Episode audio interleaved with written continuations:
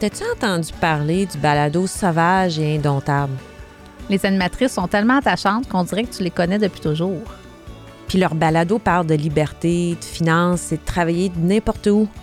C'est comme tu pouvais te sauver de ton boss et de ton trafic de merde pour être libre comme un oiseau, mais avec de l'argent dans les poches.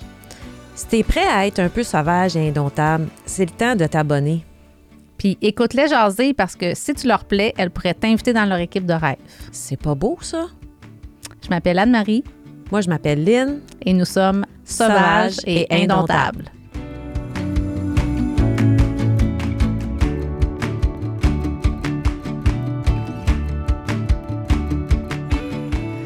Salut Anne! Hey, salut Lynn! Comment ça va? Ça va bien, toi?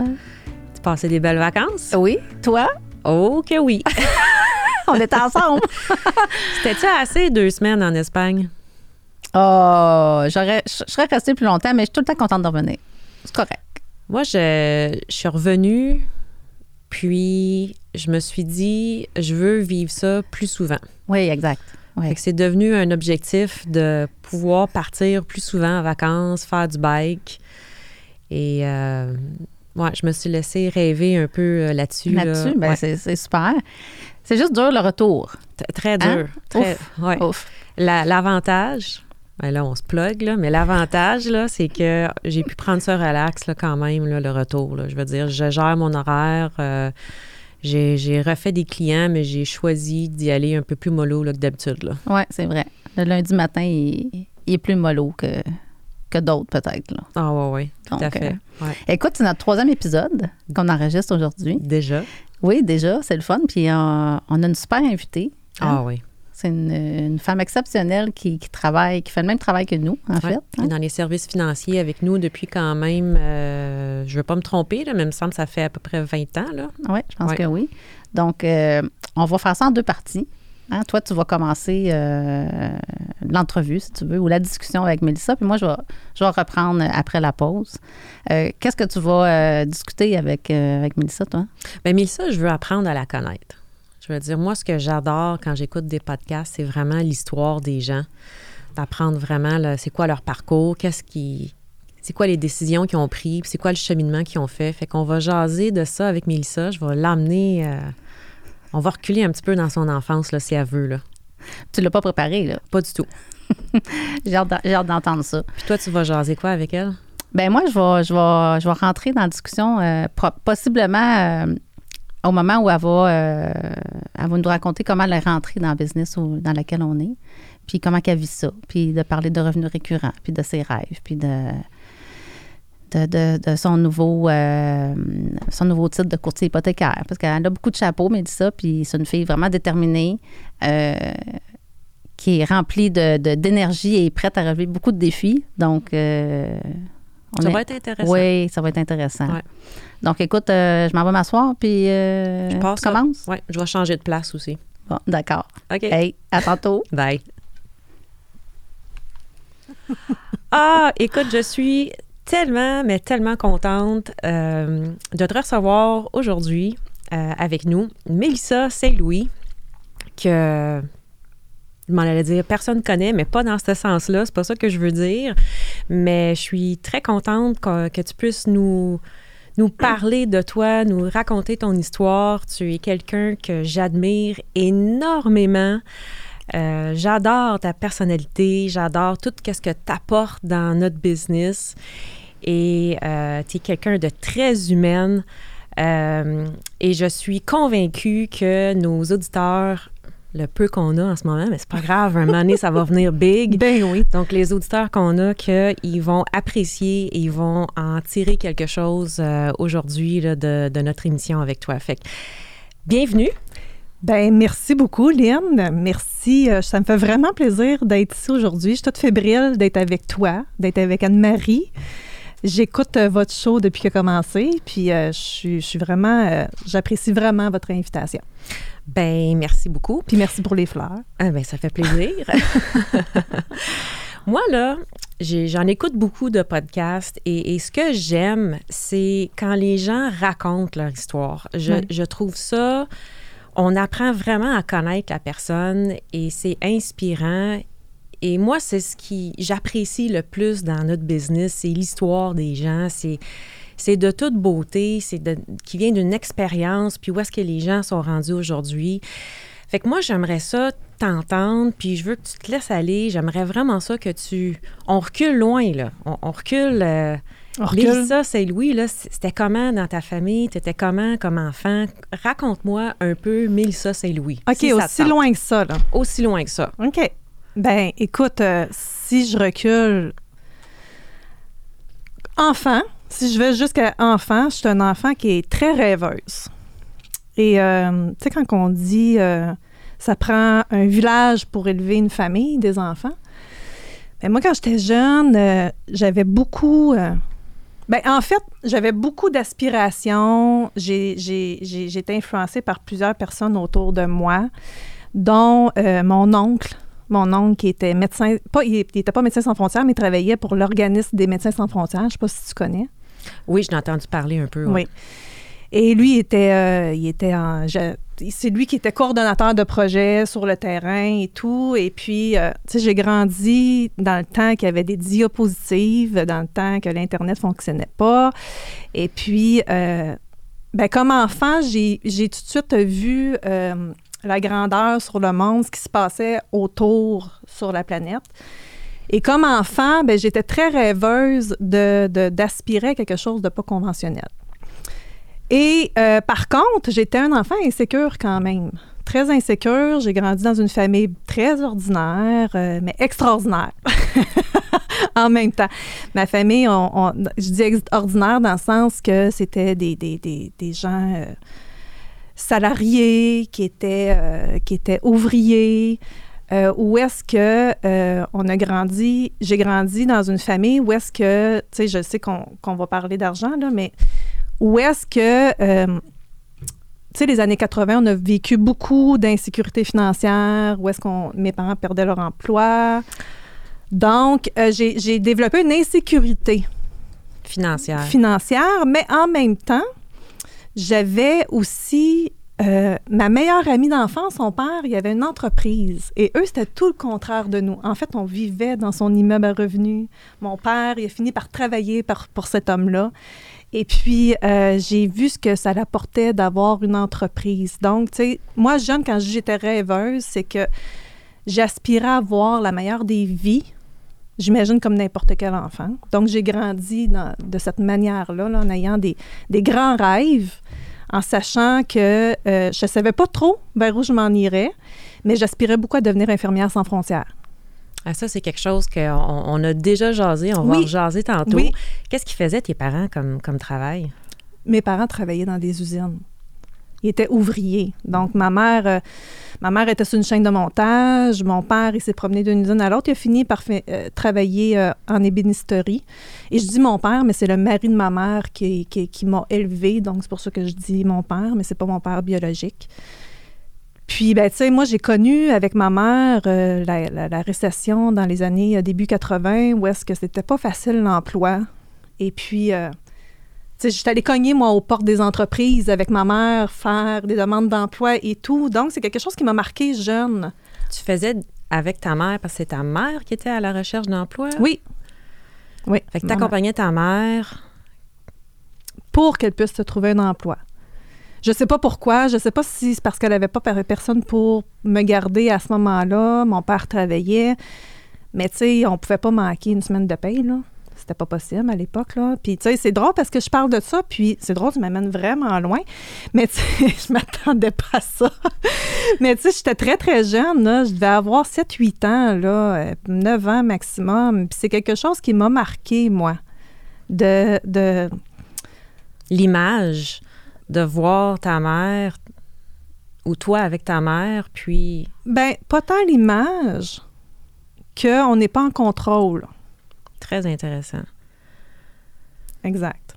Qu'on n'est pas en contrôle de, de, de ce qui nous procure un toit, de la nourriture, les besoins de base. On est un peu à la merci de quelqu'un qui décide Exact. de nous donner une job. Exact. Donc, j'ai vite compris, jeune, que si je voulais tirer mon épingle du jeu, Ben, tu sais, en tout cas, j'aspirais à devenir un entrepreneur, mais j'aspirais à- pas à devenir un entrepreneur à tout prix. Là. Ce que je voulais, c'était pas le cœur du métro boulot dodo et d'avoir, tu sais, sans, sans, sans dénigrer ce que, ce, que, ce que ma mère, le cheminement qu'elle a eu, là, mais tu sais, de pas avoir ce chemin-là, finalement. Je voulais pas m'en aller dans la même direction. Pas reproduire Pas finalement reproduire. le pattern. Et, et c'est drôle parce qu'il y a des il y a des gens que je rencontre, il y a des clients, des jeunes clients que je rencontre, puis eux, c'est de carrément répéter le pattern familial. Hein. Fait que c'est toujours un choix, je pense, qu'on a versus qu'est-ce qu'on a vécu. Mhm. On a envie ou ça nous dérange pas, le pattern familial, ou on veut complètement le, le changer. Fait que déjà jeune, ce que je comprends, c'est que tu aspirais à autre chose, vraiment dans ton enfance. Puis là, ben, tu deviens adolescente. Qu'est-ce qui se passe? ah, oups, j'ai peut-être touché une corde sensible. Ben écoute, j'ai quand même suivi mes aspirations parce que euh, je suis allée étudier en soins infirmiers au Cégep. OK? Et dans le fond, tu sais, ce que, ce que j'aimais de ce que mon oncle faisait, mais c'était l'impact qu'il y avait dans la vie des gens. C'était un impact significatif. Écoute, il allait dans les pays en voie de développement qui, a, qui sont en guerre. Euh, tu sais, il apportait un bien-être aux gens. Euh, fait que, tu sais, puis moi, ben, c'était dans le fond le non conventionnel de partir sur le terrain à l'aventure, euh, dans un pays inconnu, de venir en aide à des gens. Fait que je me suis dit, je deviens infirmière sans frontières. Fait que, je- puis pour devenir infirmière sans frontières, il fallait que j'aie mon cours de soins infirmiers. Il fallait même que je fasse des années ici en- en- dans le métier avant de postuler puis devenir infirmière sans frontières. Et puis, euh, ben écoute, je m'en vais étudier en soins infirmiers pour me rendre compte que finalement, c'est vraiment pas fait pour moi. Mais vraiment pas fait pour moi. Parce que euh, je me sentais carrément impuissante devant la maladie, devant la souffrance, puis je suis beaucoup trop sensible. OK. Je ramenais le travail à la maison constamment, puis je- je- ça me mettait dans un état complètement à l'envers. Donc, euh, après un an d'études, j'ai décidé d'arrêter les études parce que c'était vraiment pas. C'était vraiment pas. J'aspirais à ce chemin-là, mais je me suis rendu compte que c'était vraiment pas fait pour moi. Fait qu'honnêtement, j'ai été euh, en restauration par la suite. Mais moi, je ne savais pas cette partie-là parce que, bon, on, on- pourquoi qu'on riait, moi puis Mélissa, c'est parce que on, les deux, on a étudié en soins Oui. infirmiers. Moi, j'ai fait mon cours au complet. Mais je ne savais pas, cette portion-là, que tu avais une, une hypersensibilité, là, finalement, face à la maladie, aux gens, où tu te sentais impuissante. Moi, c'était le contraire. Plus c'était... euh, dégueulasse, c'est pas le bon mot, mais plus la personne était malade, plus il y avait du médical, plus ça m'intéressait, moi. Moi, la salle d'op, euh, tout ce qui était compliqué, les soins intensifs, j'aimais ça au bout, là. Mais moi, c'était la, la réalité de l'environnement de travail. Parce que étudier dans quelque chose, puis on va en parler plus tard, mais étudier dans quelque chose, puis quand tu arrives sur le terrain, c'est une autre game. Ça n'a rien à voir étudier, puis après ça, aller dans le marché du travail. Et moi, c'est quand je suis arrivée dans le marché du travail. Je n'étais pas où est-ce que je voulais être. Je travaillais avec des personnes âgées. Je détestais ça pour mourir. Et, euh, et le syndicalisme, je suis au bout. Là. Mais qu'est-ce qui- qu'est-ce qui faisait que tu n'aimais pas ce que. Parce que, tu sais, quand même, quand on étudie en soins infirmiers, on a des stages. Oui. Et quand on est en stage, on est sur le terrain. Oui. Donc, c'était quoi la différence entre en stage et sur le marché du travail que tu n'avais pas vu en stage? En stage, tu es, protégé comme étudiant quand même. Tu as un professeur qui t'accompagne, euh, qui surveille tout ce que tu fais. Euh, le personnel infirmier est quand même gentil avec toi parce que tu as un prof qui t'accompagne. Mais quand tu arrives sur le terrain, c'est un battlefield. C'est euh, c'est me, myself and I, chacun pour soi. OK. Et si tu fais une erreur, il n'y a pas personne qui va venir t'aider. Au contraire, ils vont, excuse-moi l'expression, ils vont te stouler. Ah, ouais. Ah oui, oui, là, c'était... euh, puis moi, j'ai travaillé même pour des agences au début. J'ai, moi, j'ai fini à une époque, là, euh, on était à peu près dans les mêmes années, là, si je me trompe pas, là, mais il n'y avait pas de job. tu parlais tantôt. C'était là, en quelle ton- année? euh, j'ai fini en 80, t'as peu, 94, ouais, c'est ça. Moi, c'est un peu plus tard. C'était en 97, j'imagine, 98. Mais oui, c'est un métier qui était contingenté. Puis il y avait un moratoire quand j'ai fini. Il n'y avait pas d'embauche. Il faisait euh, Mhm. une mise à pied, pas une mise à pied, mais il mettait beaucoup de euh, personnel infirmier à la retraite. Et il avait fait un gel sur les embauches. Fait que moi, euh, mon plan dans ma tête était fait. Et la réalité a été autre chose. Mais mais on revient à toi, là. C'est, c'est trop Oui. intéressant, là. Donc, soins infirmiers, ça a pris le bord. Tu te retrouves en restauration. Oui, mais je me retrouve en restauration, puis honnêtement, j'ai arrêté. Et à ce moment-là, tu sais, c'était, c'était ce que j'avais en tête depuis que j'étais petite, là. Tu sais, c'est, moi, je me devenais infirmière sans frontières. Fait que pour moi, je l'ai vécu un peu comme un échec.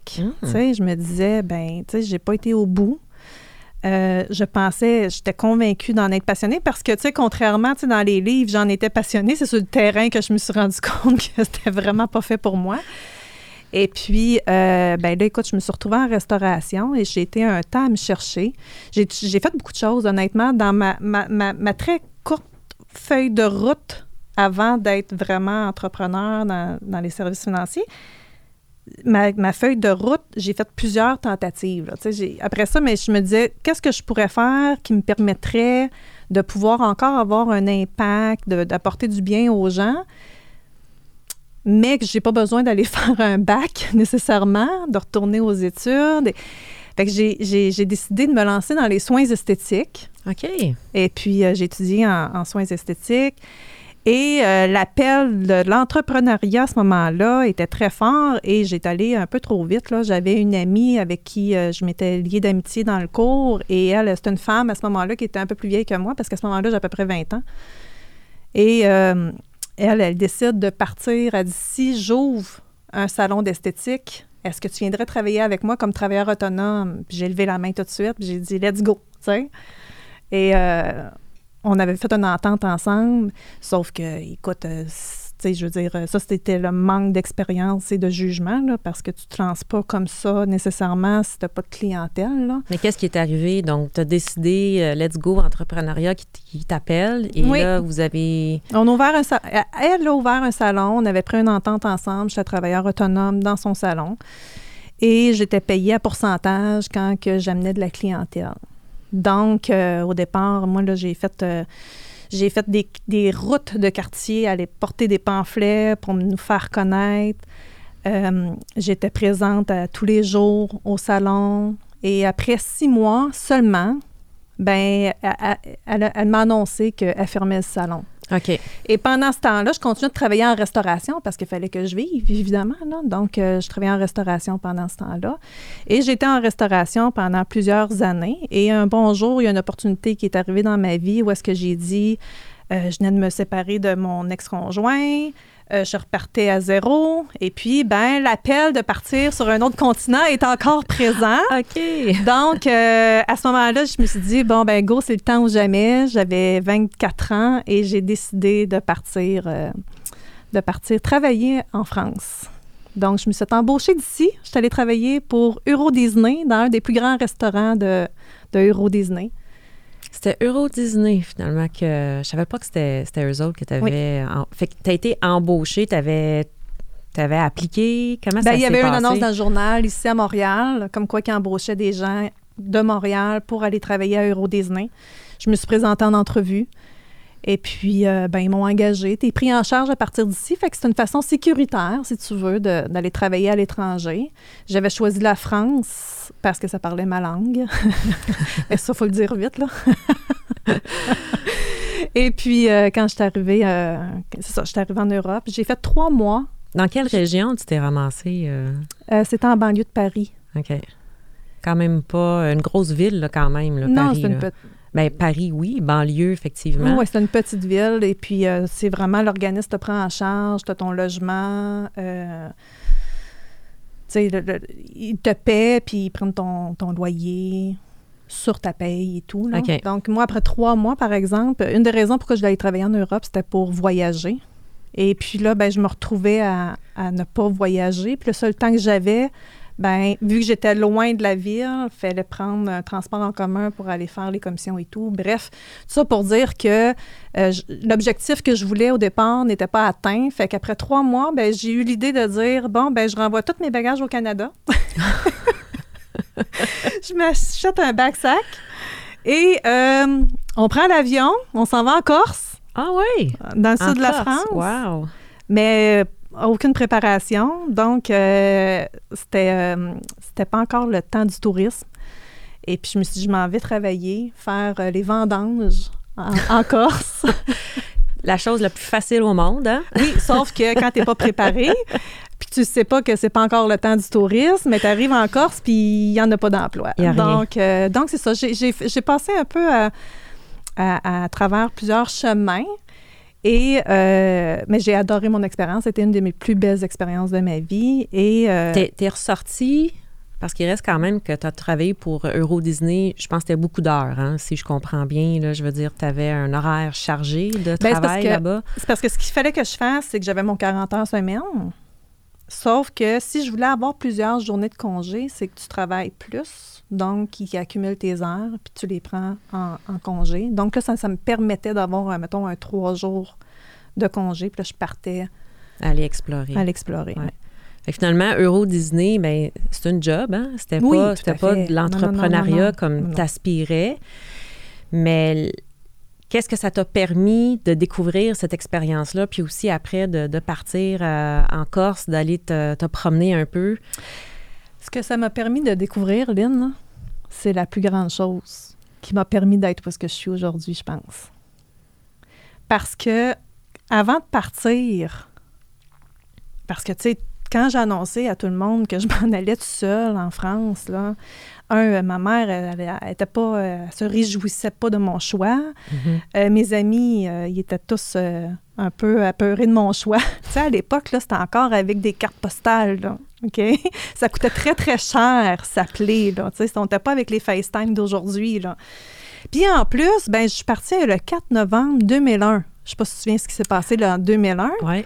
Mais c'est le 11 septembre 2001. Euh, c'était au niveau de la sécurité, c'était instable. là. Il venait d'avoir l'attentat. Ouais.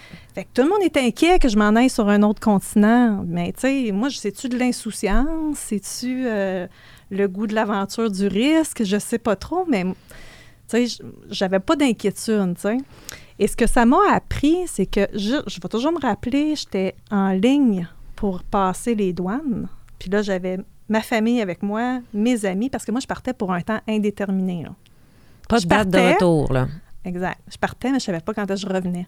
Puis moi, dans ma tête, je revenais pas. Et quand que, quand que j'étais en ligne, j'ai dit à ma mère, euh, là, j'ai pogné les quételles. J'ai eu peur. Puis là, j'ai fait comme, hey, man, qu'est-ce que j'étais en train de faire? Puis ma mère, c'était la première quand j'ai dit, elle était fâchée. Tu sais, elle était pas d'accord avec mon choix. Puis elle m'a regardée, puis elle m'a dit, Missa, tu es en train de réaliser ton rêve. Elle m'a donné le, la- le, le coup que ça me prenait Mhm. pour passer les douanes. Mais ça a, ça a tellement été une expérience enrichissante que qu'est-ce que ça m'a appris? C'est que l'inconnu fait peur, mais l'inconnu ne, ne reste pas inconnu si tu mets un pied devant. J'ai des frissons. J'ai des frissons parce que c'est tellement vrai, qu'est-ce que tu dis. Hein? Je veux dire, euh, c'est, une expérience de vie qui, qui t'a fait avancer, si je comprends. Là. Énormément, parce qu'après six mois, sept mois, je vais épargner tous les détails, mais je suis revenue finalement. OK? Je suis revenue, mais moi, en sept mois, j'avais l'impression d'avoir vécu cinq ans. J'ai tellement vécu d'expériences enrichissantes, j'ai tellement grandi en tant que personne, j'ai tellement fait face à moi-même. Plus mature, est-ce que tu te trouvais euh, Ben, un plus, peu plus mature? plus euh, mature, mais plus confiante. J'avais développé une confiance parce que je savais que j'étais capable de plusieurs choses, parce que j'ai fait, j'ai fait face à plusieurs obstacles dans mes choix un peu olé olé, l'inconnu, comme Oui. tu disais tantôt. Là. Ouais. Oui, puis des, des tu sais, j'ai pas tout calculé nécessairement, mais écoute, moi, j'ai fait le tour de la France, là. Je me suis promenée, là. J'ai fait plusieurs emplois. euh, fait que, tu sais, je suis revenue avec une confiance en moi que que j'avais besoin d'avoir face à mon insécurité quand j'étais jeune. Mhm. Tu sais, le manque de contrôle, mais je savais que par moi-même, j'étais capable d'aller chercher ce que j'avais besoin dans la vie, peu importe dans quel contexte que tu étais pour me mettre. Wow. Fait que, ça, ça m'a apporté cette confiance-là. Mais c'est énorme d'avoir ça là, à quel âge que tu avais au moment que tu es revenu. J'avais 24 ans. Je suis partie à 23 ans, j'ai eu 24 ans en France, je suis revenue à 24 ans. Mais c'est c'est beaucoup, je trouve, qu'est-ce que tu dis à 24 ans, d'avoir cette certitude-là de, de ta confiance qui avait augmenté, que là, que tu étais capable de faire face à beaucoup de choses, puis que ça te mettrait pas à terre. Là. Je veux dire, il y en a qui cherchent ça longtemps là, dans une vie. Là. La confiance en soi, c'est pas quelque chose qui est, qui est acquis. Et euh, je trouve qu'on on- plusieurs personnes manquent de confiance en eux. C'est ce qui nous empêche d'avancer Mhm. énormément dans la vie. là. Mais toi, tu es revenu avec, avec cet outil-là Oui, extraordinaire quand même. mais je pense que les gens manquent de confiance tout simplement parce qu'ils ne se donnent pas la chance d'aller la chercher, cette confiance-là. Tu sais, parce que je, je- si j'avais pas fait cette expérience-là, peut-être que je serais au même point. Mais parce que j'ai fait cette expérience-là, j'avais peur au début. Mais tu sais, à partir du moment où tu mets un pied devant, puis que là, ça devient du connu, puis que tu vis ton expérience, ben tu prends confiance, tu sais. La zone, la zone d'inconfort, mais en fait, je pourrais plus dire la zone de confort s'agrandit. C'est qu'on est capable de prendre plus de risques, puis on a moins peur. Ben oui, ben oui, tout à fait. Parce que moi, quand je suis revenue au bout de sept mois, euh, c'est là que euh, j'ai été mis en contact avec une personne qui m'a parlé euh, de, de- de- d'opportunités en services financiers. Mais quand tu es revenu, là, fait que là, tu reviens au Québec. Oui. Tu retournes-tu dans, dans la restauration? Qu'est-ce que tu Ben, en fait, je retourne, moi, je retourne au Québec au départ pour repartir. fais? OK. Oui. Puis là, ben, ce que je voulais, c'était devenir bilingue. Parce que j'avais eu la chance quand même dans certains mes travails que j'avais que j'avais euh, fait en France. Il y avait beaucoup de tourisme à un moment donné, parce que j'ai toujours été en restauration en France, fait qu'il y avait beaucoup de touristes. Puis en restauration, j'arrivais quand même à bien me débrouiller en anglais. Et, euh, ben écoute, aujourd'hui, je sais pas, peut-être que ça a changé, là, mais euh, il, y a, y a longtemps, ben tu sais, les, les Français de France, l'anglais, c'était pas leur force nécessairement, avec ceux avec qui je travaillais du moins. Et ben, tu sais, je me trouvais comme celle qui était le, La plus bilingue. mais je ne l'étais pas pantoute, tu sais. Mais, tu sais, ça, ça faisait en sorte que j'arrivais quand même à, bien me débrouiller. Puis quand je suis revenue, je me suis dit, moi, je, re- je reviens, mais pour repartir. Pour repartir. Puis là, je voulais aller au BC, travailler au BC pour développer mon anglais puis devenir parfaitement bilingue à ce moment-là. Et euh, je revenais, je suis venue, en fait, quand je suis arrivée, mais tout de suite, mon ancien patron, il m'adorait, puis il voulait me revoir au travail. Puis il voulait me revoir, mais comme, euh, comme gestionnaire de son restaurant. Ah, À un, ce step, moment-là. un step de plus, là. C'était pas la, pas la même game, là. Oui. Mais en fait, euh, je l'ai refusé. Le, le- le poste, j'ai, euh, ce qu'il m'avait offert, je l'ai refusé parce que ça venait avec, euh, avec les responsabilités, ça venait avec le padjet dans le temps. ça venait avec le compte de dépenses, le taux payé, tout. Mais je l'ai refusé parce qu'en même temps, c'est là où est-ce que j'ai eu l'opportunité d'être en, en service financier. Et quand on m'a présenté l'opportunité, ben, je me suis dit, si j'accepte ce poste-là, j'aurai pas le temps de faire la formation pour faire ce que je fais aujourd'hui. Donc, j'ai refusé et j'ai... Dans le fond, je me suis enfargée dans l'opportunité. Tu sais, je sais pas si Mais- tu as lu L'Alchimiste, là, mais c'est un peu ça. L'alchimiste, là, il part à, à l'aventure, là, à, à la recherche là, de, de son trésor. Là. Puis finalement, ben, il réalise quand il revient à la maison son trésor est à la maison. Là. Ben, c'est ça qui m'est arrivé un peu. Mais comment, comment euh, Mélissa Saint-Louis, qui veut explorer le monde dans un sens, euh, se retrouve à, à être ouverte face à une opportunité dans les services financiers, qui est à- au premier euh, coup d'œil euh, opposé, parce que tout le monde pense que les services financiers, c'est plate, hein, que c'est juste des bas bruns qui, qui ça- sont attirés vers ça. Mais comment tu t'es enfargé là-dedans, là, dans un sens? Qu'est-ce qui est arrivé? Mais même quand on dit ça encore, même quand on dit ça encore aujourd'hui, je trouve service financier, ça fait encore plate quand on Ouais. dit de cette façon-là. Euh, en fait, c'est pas tant d'explorer le monde que je cherchais à avoir une vie qui cadre pas dans une boîte. OK. Tu sais, c'est important, là. Je pense que OK. C'est quoi? Ah, il reste 10 minutes. OK, cool. C'est bon. je cherchais à avoir une vie qui ne cadre pas nécessairement dans une boîte à ce moment-là, tu sais. Fait que, en fait, non, moi, c'est par- parce que je suis quelqu'un de super curieuse, super ouverte d'esprit. Puis justement, je revenais d'une expérience. Je retournais travailler pour mon ancien patron, mais par nécessité et non pas parce que j'avais nécessairement envie de, de recommencer d'où est-ce que j'étais partie. J'avais fait ce que j'avais fait parce que je voulais avancer. Puis là, je revenais, puis je revenais un peu à reculons, là, honnêtement. là, Mhm. Je revenais pour repartir. Non, moi, en fait, c'est que euh, c'est mon oncle euh, qui était en contact avec euh, quelqu'un pour ses finances. Puis il y avait, il avait, puis mon oncle, c'est quelqu'un qui avait étudié, qui avait été comptable de métier, il était à ce moment-là évaluateur de maison.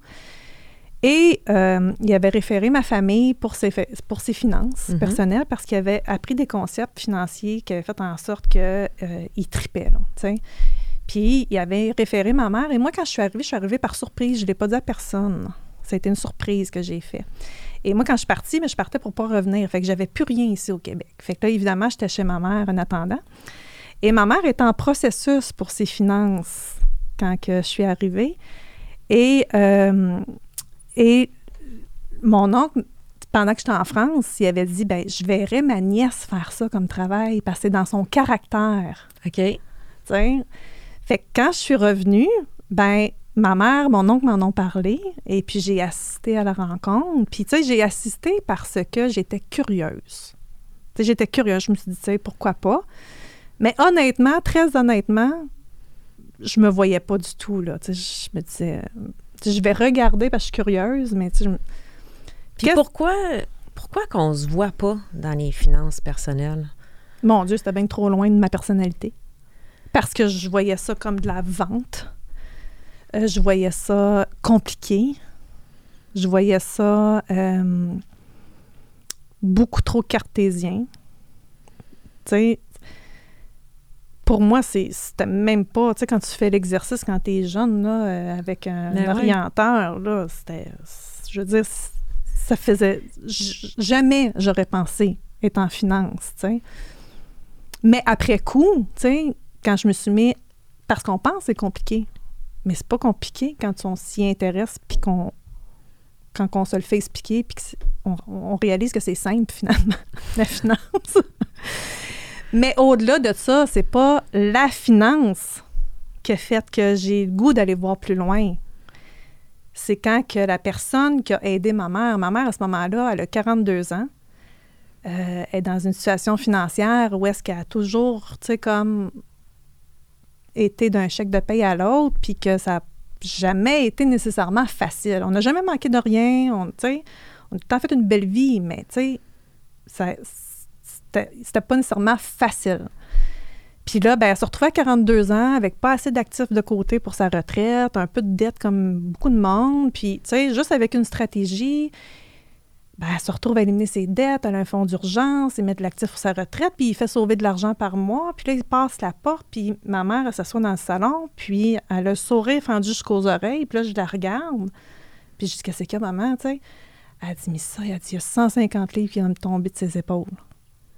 Moi, c'est ça qui m'a donné le goût d'aller voir plus loin. Fait que c'est même pas l'opportunité d'être en affaires. On n'a pas parlé euh, argent encore. Anne-Marie, euh, va venir jaser de ça avec toi. Mais, on n'a pas adressé le, le volet entrepreneuriat du tout au début de cette opportunité-là. là. Toi, c'était vraiment l'impact que ça a eu sur la vie de ta mère, qui est une personne de la classe moyenne. Et, et son histoire, elle est encore euh, très commun aujourd'hui. Ce que ta Oui. mère a vécu, c'est encore ça aujourd'hui. Mhm. Les gens vivent de paye en paye, ils Mhm. n'ont pas d'épargne, ils sont endettés. Mhm. L'histoire se répète. Fait que c'est ça qui t'a fait tomber en amour, si on veut, avec les services financiers.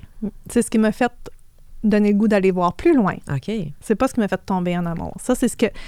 Quand je l'ai vu euh, dans cette réaction-là, c'est venu chercher la fibre en moi, missionnaire d'Infirmières sans frontières. J'ai fait comme Ah, en finance, on peut avoir cet impact-là chez les gens, on peut faire vivre cette réaction-là. C'est ce qui m'a donné le goût d'aller voir plus loin. C'est quand je suis allée voir plus loin que là, j'ai compris tu sais, premièrement, que c'était pas juste ma mère, parce que tu viens de le dire, tu sais, c'est comme 20 ans plus tard, euh, c'est un peu dommage, mais c'était encore ça la réalité, là, tu sais. Euh, Moi, je me rappelle, quand on a commencé il y a 20 ans, on parlait d'un taux d'endettement de 103 puis aujourd'hui, ben, tu sais, je veux dire, ça fait juste augmenter. Je pense qu'on est à 136 ou c'est Ah non, pas t'as même. plus, ouais, ça, non, non, t'as plus ouais. que 170 là. Oh, OK. Non, non, mais tu sais, il reste que. euh, il reste que. Ce que moi, tu sais, je- c'est venu chercher ça en moi, mais je me disais, chez nous, on a toujours, tu sais, financièrement, ça a toujours été, été comme difficile. C'est un terrain difficile. Fait que, tu sais, mais quand je suis allée voir plus loin, puis, tu sais, ce soir-là, ma mère était pour avoir un crédit d'impôt quand même assez intéressant. Puis, quand on a parlé à un, de ses collègues de travail, son collègue, il a dit, aïe, il dit, moi, j'aimerais ça le rencontrer, ton gars. Fait que moi, je me suis intéressée. Il m'a- dit, Missa, il dit, je vais aller le voir, tu voudrais-tu venir voir avec moi? Et je suis allée sur le terrain. Je dis, ben oui, pourquoi pas? Puis je suis allée voir. Puis c'était des gens qui étaient mieux positionnés financièrement que ma mère, mais qui ont pu avoir encore un plus gros impact. Et là, quand il m'a dit combien qui était rémunéré à faire ça, je vais, je veux dire, je vais être honnête, là, je veux dire, euh, ça reste que c'est payant, là. Puis quand il m'a dit combien qui était rémunéré, après avoir mis toutes les stratégies en place, cette famille-là, voir leur réaction, euh, tu sais, j'ai fait, ben voyons donc. Voyons donc que je travaille à peu près trois semaines pour faire le même salaire que tu as fait pour, avec une famille. Fait que là, c'est là que j'ai fait comme, ben, tes livres sont où? Je vais les étudier. Fait que moi, à partir de là, je me suis vue comme travailleur autonome. Je me suis vue, je me suis dit, si je suis capable de gagner ma vie, remplacer mon salaire, pas avoir de patron, euh, pouvoir gérer mes horaires comme que je veux, euh, tu sais, prendre mes vacances quand que je veux, la flexibilité, dans le fond, c'était ça. C'est ça que j'ai acheté au début. Fait que le volet entrepreneuriat qui a vraiment pris le dessus par après, qui t'a vraiment attiré, et en plus d'être en entrepreneuriat et de pouvoir avoir un impact réel. Puis j'ai une dernière question avant qu'on prenne une petite pause. Euh, puis que là, Anne-Marie va prendre la, la relève pour euh, continuer la discussion, qui est d'ailleurs super. Là, tu fais vraiment une très bonne job. Là, fait que j'espère que ça va Ma- mieux. oui, que- non, moi, je vais super ça. bien. Ma voix est-tu bonne? Elle est excellente, Ok. ta voix, c'est vraiment parfait, là. Mais, euh, puis là, j'ai un blanc. Fait que ça, c'est, ça, c'est la vieillesse, là. J'avais une question Ah non, pour ça- toi, puis là, ça vient de, de Ciao, Mais ça, ça m'arrive tout le temps, fait que je me sens sensible.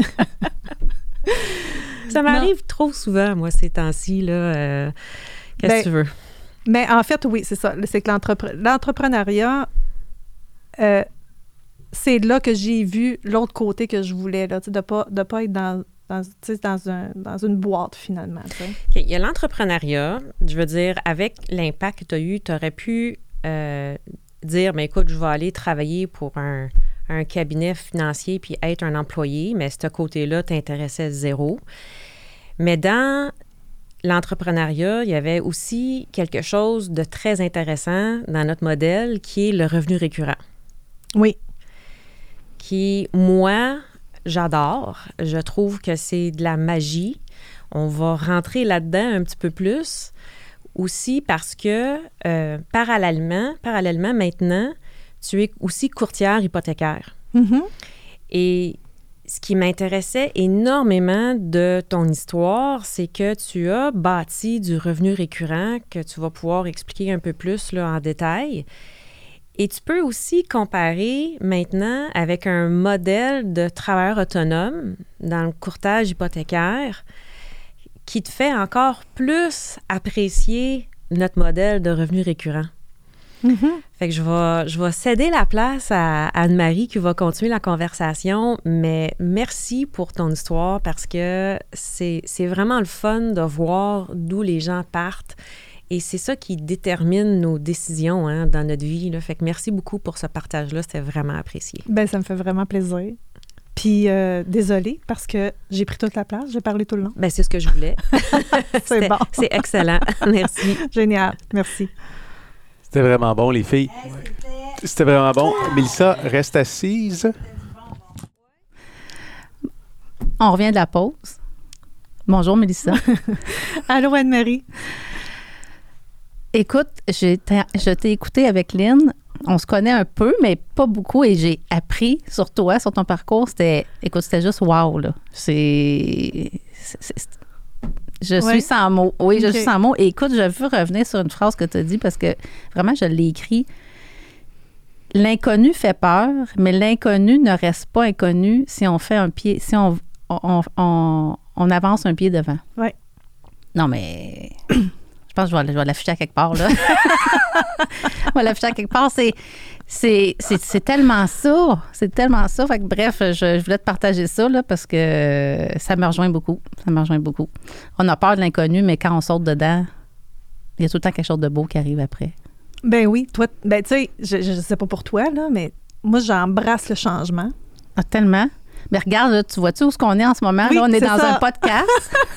C'est en plein ça. je suis hors de ma zone de confort. Toi aussi, je crois. Oui, oui, oui, mais, tout Mais on, a, on, on fonce, puis Ah on oui. avance. Oh oui, parce que ça prend une première fois à tout, de toute façon. Exact, exact. Fait que, écoute, euh, toi, Hélène, vous étiez rendue là, dans, dans ton parcours à- au moment où tu as, joint les services financiers, Mhm. que tu as vu le changement, l'impact que ça a eu chez ta mère. Mhm. Et puis, écoute, là, tu, je t'ai entendu, tu parlais, ben là, j'ai vu l'opportunité de carrière et la flexibilité, la liberté que ça pouvait t'apporter. Sauf qu'au départ, quand tu as commencé, tu avais quoi, 25 ans à peu près? Oui, exactement. Mais ça a été quoi le travail que tu as dû faire? Parce que ça, ça, ça a l'air beau là, comme ça, là, mais c'était quoi ta réalité là, quand tu as commencé tes cours puis que tu as dit, bon, ben je me lance là-dedans? Est-ce que tu avais autant de liberté et de flexibilité que tu t'attendais au départ? Ou c'est venu plus tard? Ben écoute, c'est la liberté au départ, c'est la liberté de choix. C'est que tu peux mettre ton horaire autour de ton travail, tu sais. Ou ton travail autour de ton horaire. Mets ça comme tu veux. Oui, là. oui, je comprends très bien. Oui. Mais euh, mon départ, écoute, euh, tu sais, Ça, comme ça s'est fait comment, en fait, là, le- le- les, les premières, les premiers mois, les premières années? Ça, ça a été quoi ton, ton processus, là? Ben, mon processus été quand même assez rapide, mais tu sais, comme j'ai dit tantôt, j'étais quelqu'un quand même d'insécure. J'avais déjà été quand même travailleur autonome dans les, comme, en- comme esthéticienne. Et moi, ce que j'aimais dans la flexibilité, c'est que pour l'avoir vécu d'être travailleur autonome comme esthéticienne dans un salon d'esthétique où est-ce que tu dois mettre la clé dans la porte le matin puis mettre la clé dans la porte le soir, même s'il y a zéro client qui rentre dans le salon dans la journée, tu es quand même au travail, place, sur oui. place. Fait que moi, c'est- la flexibilité de pouvoir dire que je pouvais mettre mon horaire, puis que je pouvais bouger dans mon horaire, puis que j'étais pas limitée à un endroit. C'est ça que j'aimais. Mon parcours, écoute, il a été, euh, ben, comme, euh, j'imagine, tous les parcours de ceux qui démarrent en affaires, là, qui est des montagnes russes, Oui. que je dirais que c'est plus des montagnes russes émotionnelles. OK. Pourquoi? Explique-moi, euh, Ben, donne-moi un, donne-nous un, un Parce que là, exemple qu'on concret. quand que je parlais avec Lynn, là, tu sais, c'est que, moi, quand j'ai décidé d'aller chercher mes permis, je me suis dit, bon, ben c'est ça que je veux faire parce que j'ai acheté, je, je tripais sur le fait qu'on pouvait aider des familles, euh, que je pouvais être travailleur autonome, décider de mon horaire. Et puis, euh, mais par la suite, par exemple, c'est que j'ai compris, euh, en, en- approfondissant euh, l'entreprise, l'opportunité, qu'est-ce que c'était exactement, ben je me suis vu, ça a agrandi beaucoup ma vision. J'ai vu, j'ai vu ça complètement différent que ce que je, qu'est-ce que je voyais dès le départ. Mais il reste que je savais que les efforts viendraient de moi, puis euh, que les résultats viendraient de moi aussi. OK? Puis, tu sais, malgré le fait que je disais tantôt que je suis insécure, puis que, je, je voulais pas que mon, mon, mon avenir dépende de quelqu'un d'autre qui voulait dépendre de moi, mais je savais que ça serait pas linéaire, c'est ça que je veux dire. Je savais qu'il était pour avoir des montagnes russes tout au long de mon parcours, tu sais. Mais tu étais prête à ça. Mais j'étais prête à ça. Moi, quand j'ai eu mes permis, je m'en rappelle, parce que, tu sais, il faut, faut rappeler aussi que à l'époque, quand j'ai commencé, euh, le temps partiel n'existait pas. Tu sais, il fallait faire le saut temps plein. C'était obligatoire. L'autorité des marchés financiers ne nous permettait pas d'avoir un emploi à temps partiel ou un emploi à temps plein, tout simplement. Wow, c'est quand même toute une différence compara- comparativement à aujourd'hui où on peut commencer à temps partiel. C'est une énorme différence. Puis, tu sais, il reste que j'avais quand même besoin de mon chèque de paye, là, tu sais. Fait que je savais que la journée que je ferais le saut, euh, que là, ben, tu sais, c'est moi qui fallait qu'il aille chercher ce que j'ai de besoin, tu sais. Fait que je vais toujours me rappeler, moi, la première journée que j'ai quitté mon emploi, puis que j'avais mon, mon permis dans la boîte à mal, parce que c'est comme ça qui arrivait. c'est comme ça qui arrivait. Ben, tu sais, je, je, rappelle, là, j'ai- pogné les, les J'avais vraiment la chienne, parce que je savais ce qui s'en venait. Mais j'étais prête à ça. J'étais prête à ça parce que, comme j'ai dit tantôt, mon désir de ce que je voulais dans la vie était plus grand que mes, mes craintes de ce moment-là, tu sais. Et comme tu as dit tantôt, c'est que, tu sais, tout finit par s'apprendre. Mais, tu sais, il reste que, il a fallu, moi, au départ, aujourd'hui, je te parle, puis, tu sais, euh, tantôt, Aline, elle m'a lancé des belles fleurs, là, mais j'avais une confiance en moi quand je suis revenue d'Europe, mais j'avais pas cette confiance-là dans l'entreprise, dans les services financiers. Tu sais, fait qu'il y avait à l'intérieur de moi, il y avait ce- cette dualité-là qui disait je veux, j'ose, je veux aller vers là. Il y a des gens qui réussissent. Moi, ce que je voyais, c'est du succès local. Je voyais beaucoup de succès local. Fait que, tu sais, moi, j'aspirais à ça, mais je savais qu'en tant que personne, il fallait que je me développe. tu sais. J'avais déjà des, des- des caractéristiques, des- des traits de caractère, si on veut. mais il reste que euh, il fallait que je me développe.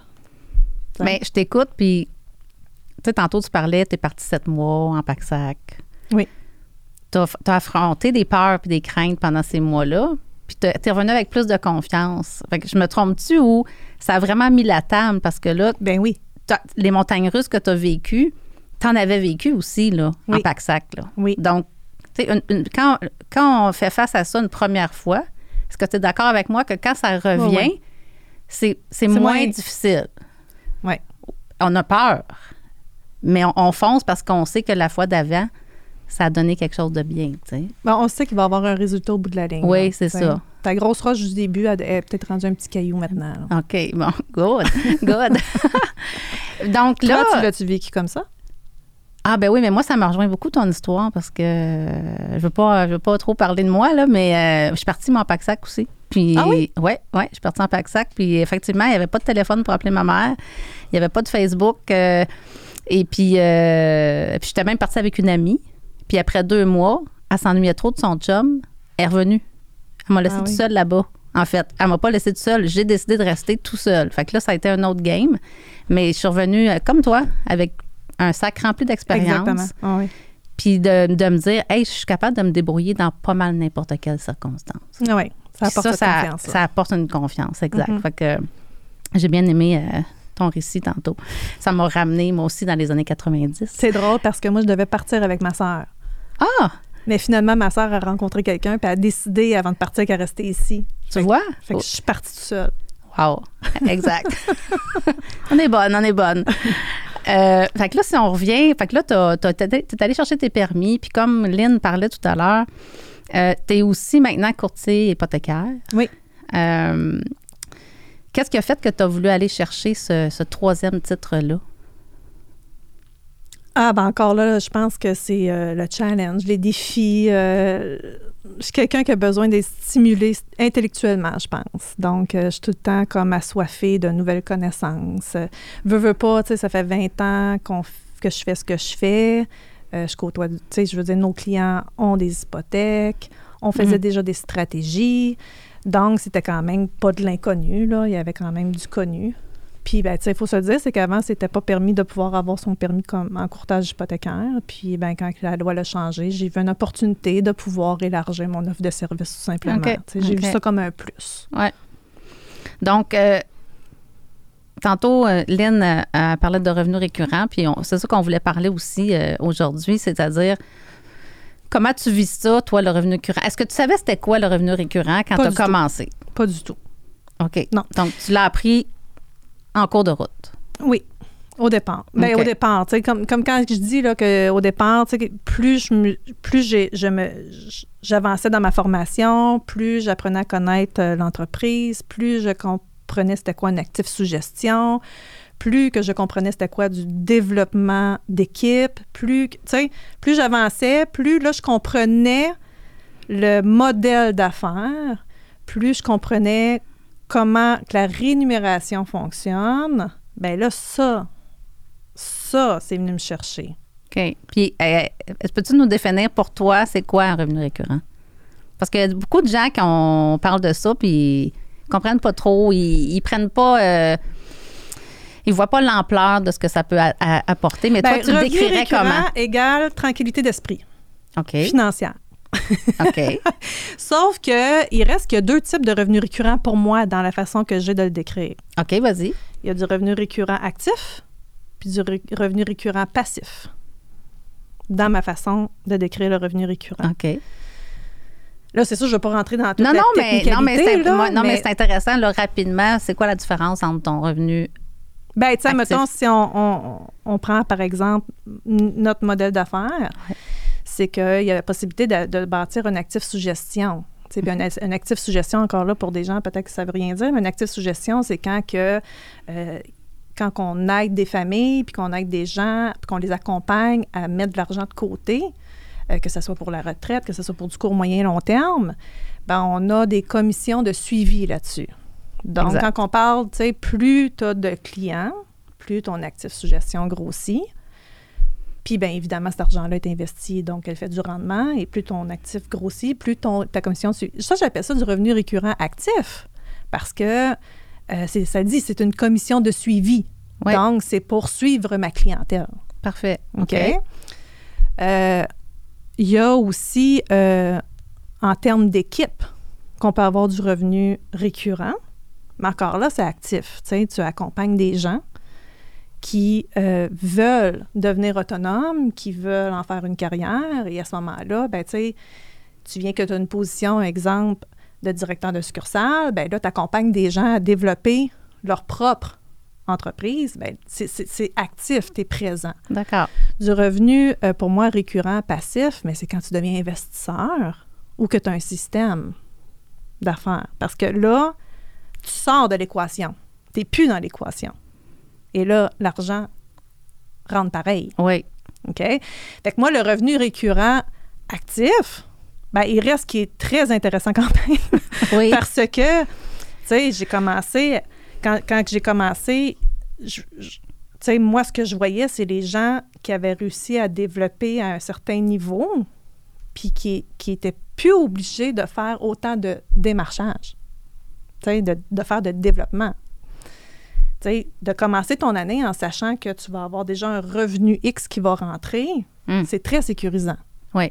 Donc, c'est dans, dans- Si tu me poses la question, revenu récurrent, c'est quoi pour moi? C'est tranquillité. Tranquillité, sécurité. Sécurité. sécurité. Ouais. Pour toi, c'est quoi? Ah non, ben, ben oui, mais pour, pour moi, pour moi, en fait, en ce moment, c'est c'est l'équivalent d'un fonds de pension, tu sais. Exact. C'est de l'argent qui va rentrer, Oui. hein, et année après année. Euh, puis on a bâti, on l'a bâti, là. Mais c'est un fonds de pension non traditionnel. Tu sais, c'est- intéressant ce que tu dis parce que c'est un fonds de pension qui va rentrer année après année, mais pas nécessairement après 35 années de service. Ben non, e- exact. Des si fois, on ça- compare ça, là, tu sais, moi, après cinq ans, j'avais déjà un assez bon revenu récurrent qui, qui rentrait, puis ça a juste fait un effet boule de neige par la suite, tu sais. Mais c'est sûr qu'il y a du travail à y mettre Ben en oui, il y a du travail, mais, mais on est capable de bâtir quelque chose en 5 ans ou en 10 ans plutôt qu'en qu'en 30-35 ans. Là. Exact. C'est que tu en profites maintenant. T'en profites maintenant. Et ça t'apporte des choix. Et ça t'apporte des choix C'est de... merveilleux hein, de pouvoir choisir. Oui. Puis là, avant, je veux, revenir sur tes rêves parce que tu me dis que tu es, une rêveuse. Tu as dit ça tantôt euh, dans la première partie. Mais avant, là, versus euh, le côté service financier, euh, aider le- les familles euh, financièrement, puis le courtage hypothécaire, explique-moi, tu sais, c'est- quoi les différents, euh, les principales différences que tu vois entre les deux modèles? Au niveau de modèle d'affaires, Oui, Ben, tu sais, en fait, en- dans l'hypothèque, ce que je vois, ben, il y a des ressemblances pour vrai. Il y a vraiment des ressemblances.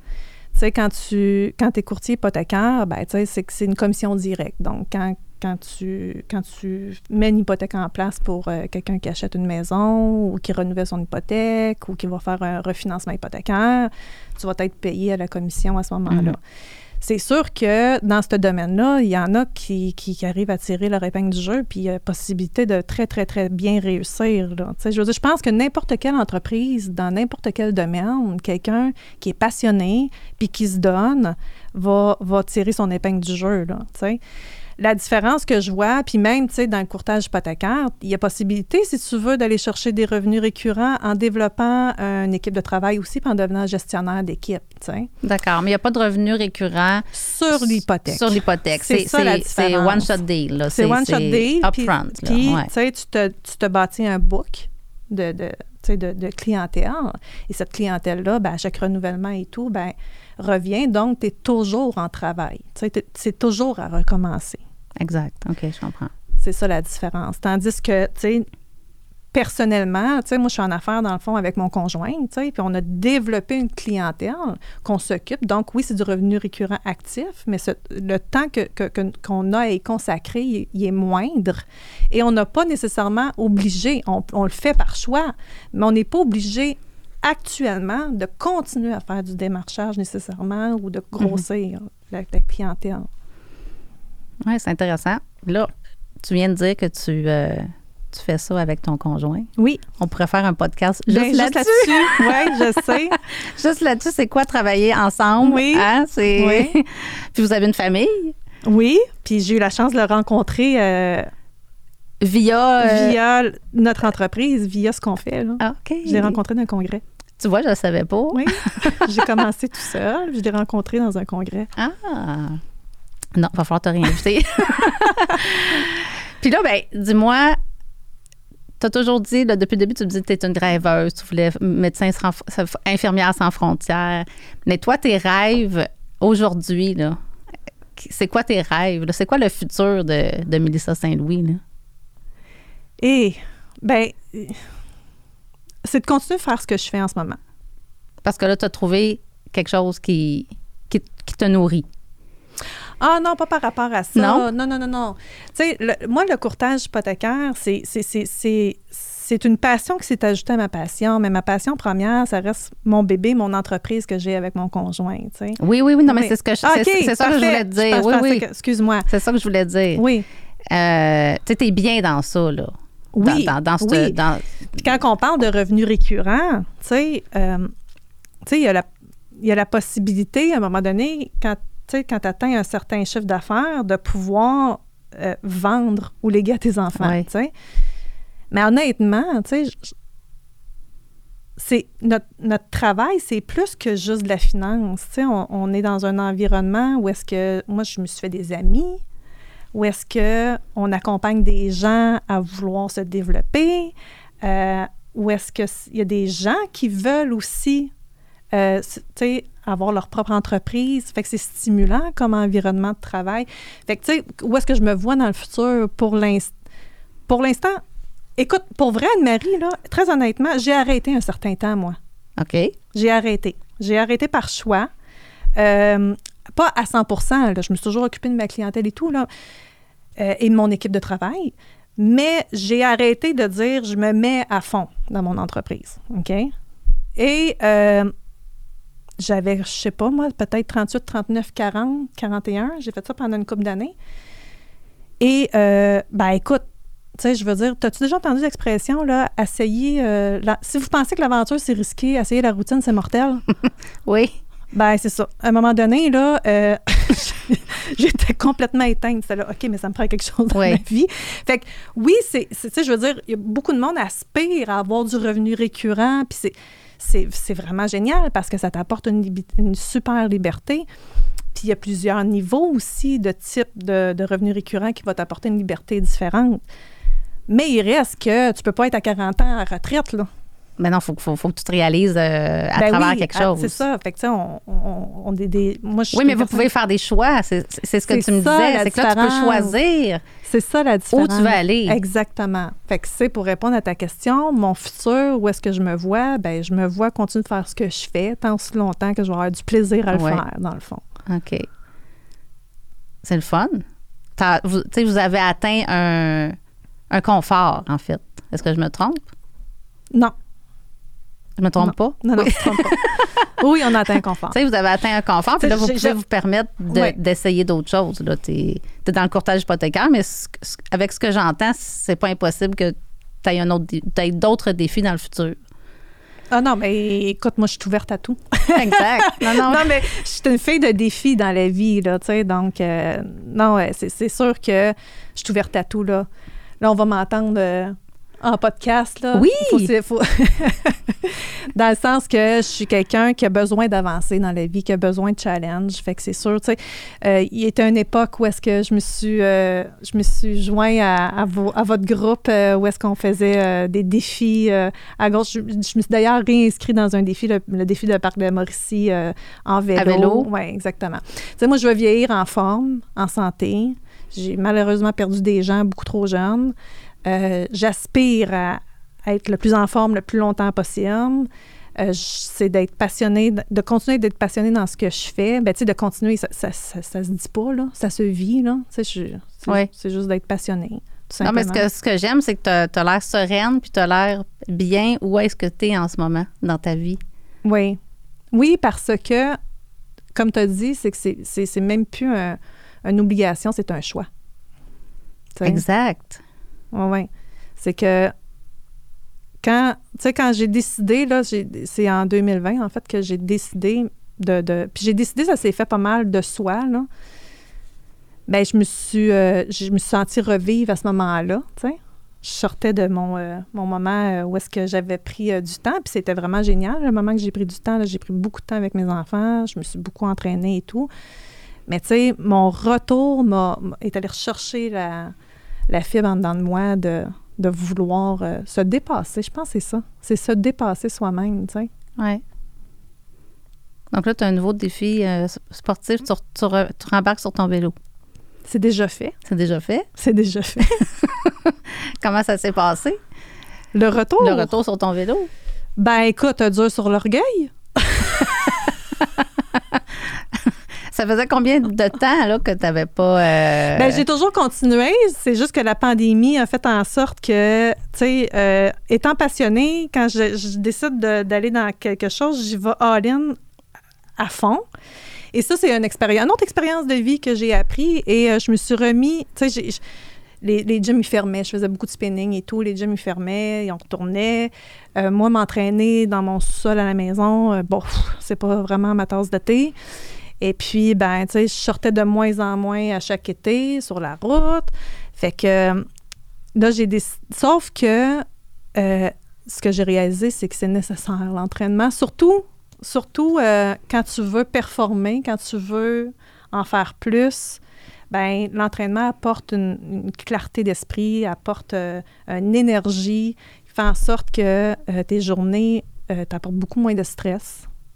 Pour quelqu'un Ouais. qui est anxieux, ben, tu sais, vu que je suis insécure de nature et un peu d'an- d'anxiété, ben, tu sais, ça, ça me permet de me grounder plus. là. Fait que oui, le retour, il est dur sur l'orgueil parce qu'il faut accepter qu'il faut recommencer étape par étape, mais euh, très confiante du retour. Ben oui, ça, va reven- ça revient vite, ça. Ça, ça- ça revient vite. Il faut juste être Patient, patient et assidu. exactement. Donc, euh, j'ai- j'ai pas de doute que tu vas, euh, tu vas bien faire ça. Ton, ton défi, je pense que c'est à l'automne. Ben oui, ben c'est ça. Ouais, Puis ça. pour l'avoir déjà vécu dans le passé, je me rappelle quand on avait fait un. À un moment donné, il y avait une folie, là, les filles, on avait décidé de faire un triathlon en équipe, puis là, ils voulaient que je fasse la nage. Mais là, je dis, ben oui, pourquoi pas? tu on- nageais-tu? Ben oui, je nageais comme n'importe qui qui nage. Ouais. C'est là que j'ai appris que ça prend une technique. oui. Finalement, on, on, on, a- on- on- on apprend qu'on ne sait pas nager, finalement. Exactement. Là, je dis dans quoi je me suis embarquée, mais encore là, tu sais, je veux dire, je me levais à tous les pas à tous les matins, mais tu sais, régulièrement, j'avais mon plan de match, mon horaire, je suivais mon horaire. Puis euh, je savais qu'en bout de ligne, si je faisais ce qui devait être fait, ben que j'atteindrais l'objectif. Le résultat. Ouais. Fait que c'est le même principe en ce moment. Il faut juste que j'accepte. Tu sais, quand tu atteint un certain niveau de forme, il faut juste accepter de, de Je te comprends parfaitement. Ah oui, pourquoi tu. Ah oui, je suis surprise. je- non, mais je, je suis exactement à, la même place que toi. là. Ah oui, OK. Ben oui, ben oui. Euh, puis c'est bien correct. Il faut accepter euh, qu'on ne peut pas être performante euh, toujours à la même hauteur toute notre vie. hein. Donc, l'important, c'est d'avoir du plaisir. Écoute, on arrive vers la fin du Oui. podcast. Comment tu as trouvé ça? Hey, j'ai adoré mon expérience. Quand est-ce que vous me réinvitez? Parce que tu étais un peu euh, nerveuse avant de commencer, puis on t'a pas préparé pantoute, il hein, faut le dire. Non, mais là, c'est ça. C'est que là, tu sais, je vous faisais confiance. Oui, mais écoute, tu as été une invitée hors pair. Je suis vraiment contente que, que tu aies accepté, en fait, puis que tu sois là aujourd'hui. Puis. Euh... J'ai un blanc, là. Ah, OK. J'ai un blanc. J'ai fait comme Lynn. J'ai fait comme Lynn. Je... on travaille ensemble, il faut croire que. Ben moi, je peux vous dire bravo, les filles, de, de faire ce podcast-là. Moi, je vous ai écouté. Euh, comme je disais à Aline au début, euh, avant qu'on rentre là, en podcast, là, euh, tu sais, on s'attache. On s'attache. J'aime beaucoup écouter des podcasts parce qu'on s'attache aux personnes. Et puis, ben moi, je vous félicite. Ben, je te remercie de beaucoup. Le faire. Je te remercie. Puis, tu es très inspirante. Ben, merci. vous l'êtes tout autant. À la prochaine. Merci. à la prochaine. Good job, les filles.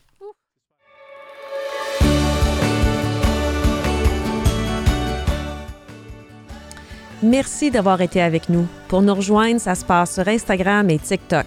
Pour nous écouter en audio sur Spotify, Google Podcast et Apple Podcast. Pour nous regarder en vidéo, viens nous rejoindre sur YouTube. On se retrouve au prochain épisode. Je m'appelle Anne-Marie. Je m'appelle Lynn. Et nous sommes sauvages et indomptables. Parfait.